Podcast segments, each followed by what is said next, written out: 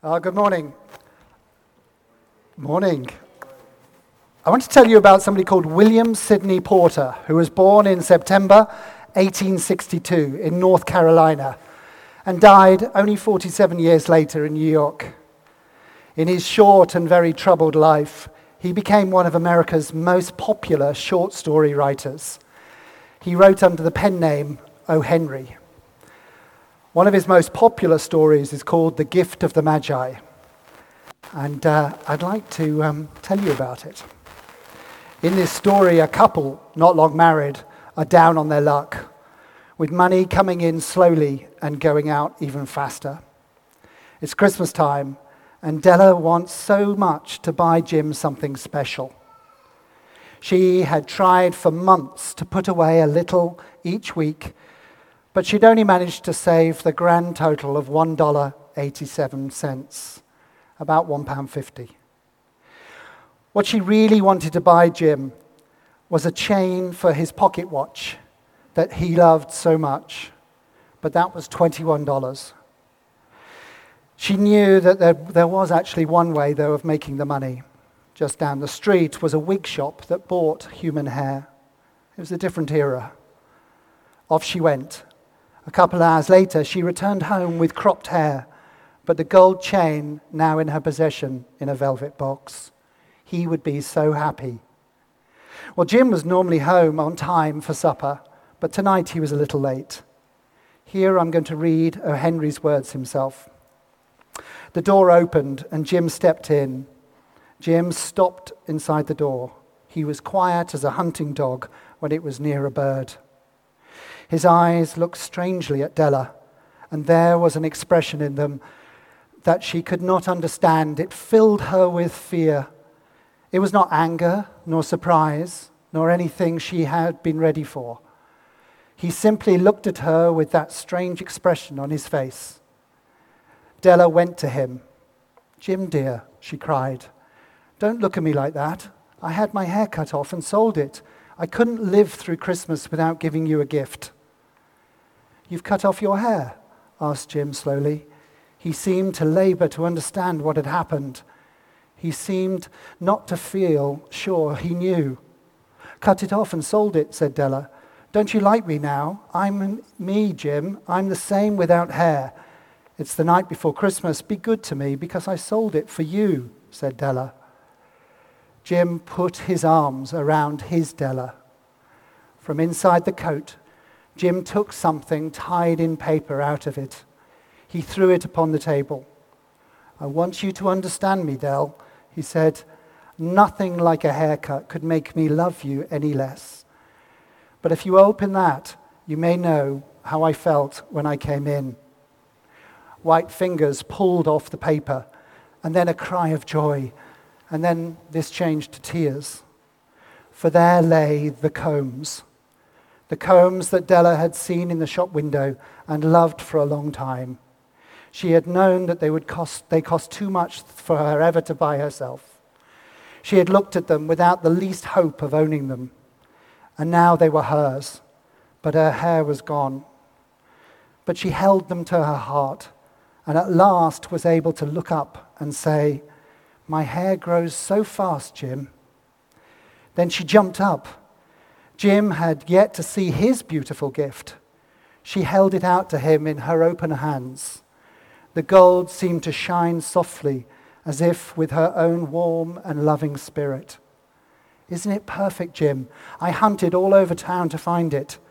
You'll have to look at your watch a hundred times a day now. Give me your watch. I want to see how they look together. Jim sat down and smiled. Della, said he, Let's put our Christmas gifts away now and keep them for a while. They're too nice to use now. I sold the watch to get the money to buy the combs. And now I think we should have our dinner. Isn't that a beautiful story? A story of love so great. Della's love for Jim was beyond her love for herself. And Jim's love for Della was beyond his love for himself. Well, today we're going to look at just one single verse from Paul's letter to the Romans, that Roman church that he loves so much. And that verse is Romans chapter 12, verse 10. If you want to follow along in the church Bibles, that's on page 1139, 1139. But for context, I'm going to read just one verse before and a few verses afterwards. So, starting in verse 9 and going to verse 13.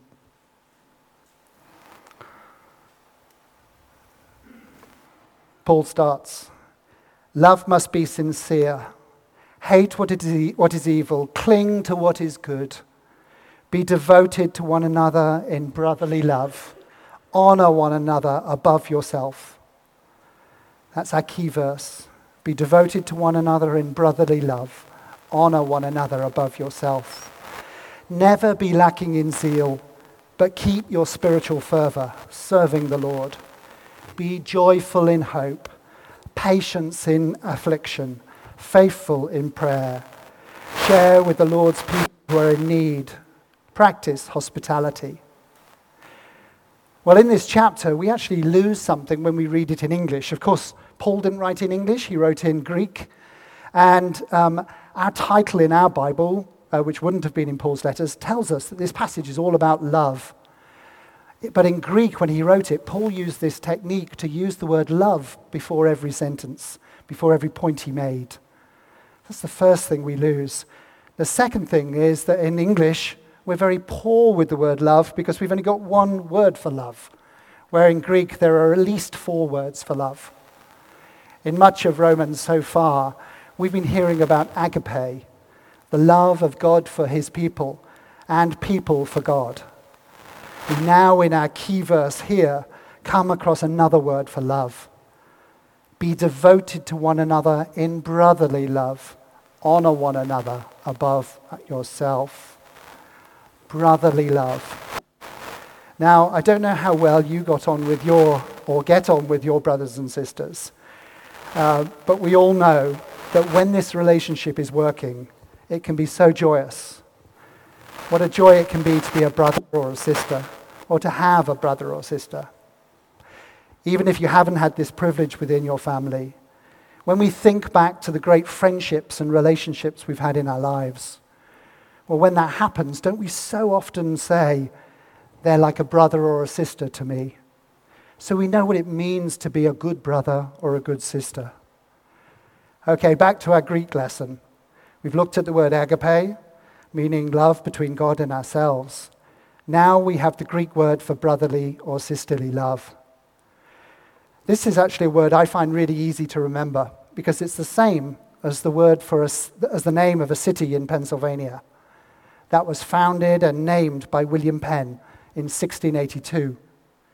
As a Quaker, Penn had experienced religious persecution and wanted his colony in Pennsylvania to be the place where anyone could worship freely. This tolerance, far more than, than afforded by other colonies, led to brilliant, much better relationships with the local native tribes and fostered this city to be the, the, uh, the fastest and most important city in America at that time. To this day, this city is still known as the city of brotherly love. It is, of course, Philadelphia, if you were trying to guess as I was talking. Well, isn't it wonderful that this desire of William Penn, through his faith, led to the best relationships with the local Indian people? But rather tragically, Philadelphia has changed. And although being still stunningly beautiful, it's now repeatedly on the top of the list of the big American cities in terms of violent crimes. The city of brotherly love has lost its way somewhat. What does brotherly love look in practical terms to us? Well, I think the second part of the verse gives us the key here. Honor one another above yourself. Honor one another above yourselves. This is love, that we place others above us. That's what Della and Jim did in our story at the beginning of this talk. They put each other's happiness above their own at a cost, at a cost of Della's hair and Jim's watch. And brotherly love is costly. The verse starts, be devoted. To act out of brotherly love takes devotion and an active choice. Be devoted. Be meaning actively decide to do this, to actively decide to not just part time love or wishy washy love, but be devoted to one another in brotherly love. This is a commitment that Paul is asking us to do as a church and as individuals. Jesus once said, By this everyone will know that you are my disciples, if you love one another. How we love one another has a massive impact on others who do not count themselves as followers of Jesus when they see us loving and caring for each other. Of course, sadly, the opposite impact also happens when they see intolerance and prejudice in our ranks. Gandhi in India once said, If it weren't for Christians, I'd be a Christian. Isn't that terrible? Well, this was following a time when he was young and he was reading the New Testament. And he was so impressed by Jesus that he wanted to know more. What happened next is reported in this way. One Sunday morning, Gandhi decided that he would visit one of the Christian churches in Calcutta. Upon seeking entrance to the church sanctuary, he was stopped at the door by the ushers. He was told he was not welcome, nor would he be permitted to attend this particular church, as it was for high caste Indians and whites only. He was neither high caste nor was he white. Because of the rejection, the Mahatma turned his back on Christianity. We can shrug that off as being a different time or a different culture, thinking that this would never happen in Claygate. We have to be so conscious, I think, about how we are with people, especially when we are fortunate enough to have them visiting us. And I think we are for the most part. But I say this to myself I want to be devoted in love one another, however much I know the other person. Jesus also said this, as reported by the Message Bible in Luke chapter 6. Here is a simple rule of thumb for behavior. Ask yourself what you want to do for you. Sorry, I'll say that again. Ask yourself what you want people to do for you. Then grab the initiative and do it for them. If you only love the lovable, do you expect a pat on the back? Run of the mill sinners do that. If you only help those who help you, do you expect a medal? Garden variety sinners do that. If you only give for what you hope to get out of it, do you think that's charity? The stingiest of pawnbrokers do, does that. We should love and put others above us in that love, honoring them, honoring them in a costly way, not looking for what's in it for us. That word honor means respect, hold precious, value, hold precious others more above ourselves.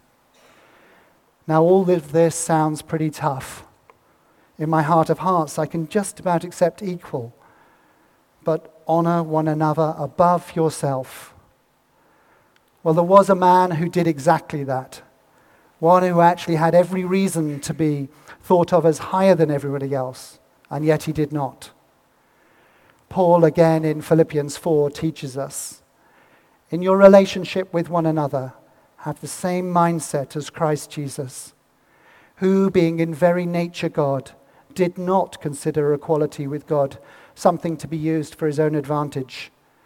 Rather, he made himself nothing by taking the very nature of a servant, being made in human likeness, and being found in appearance as a man, he humbled himself by becoming obedient to death, even death on a cross.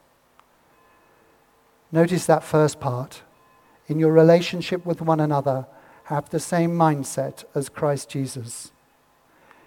In thinking about our relationship with one another, just as we are in our verse from Romans, we should have that same mindset as Jesus. Rather, he made himself nothing by taking the very nature of a servant. Jesus did everything for his friends, for us, in loving and living and dying for us. He is our model, He is our big brother. He showed the ultimate brotherly love to each one of us. He came for all people and would have been outraged by that church in Calcutta. Jesus himself would not have been allowed if he'd, if, if he'd shown up on that Sunday morning. He wouldn't have been allowed in that church. He was neither high caste Indian nor white. If you follow Jesus and count him as your Lord and Savior, then my prayer for all of us is that he shows us where we are prejudiced, where we do elevate ourselves over others, over others. If you know that wonderful treasure that is to know that you are saved through Jesus' wonderful love and sacrifice for all of us, then how can we possibly want anyone to miss out on him? So let's not be like the church in Calcutta here in Claygate. Let's be a church with wide open doors. Let's be a people as individuals are wide open to strangers. That, let's be a church that respects and holds precious all peoples as God's, as He values them, as He values all people. So let Claygate be known as the village of brotherly love. Amen.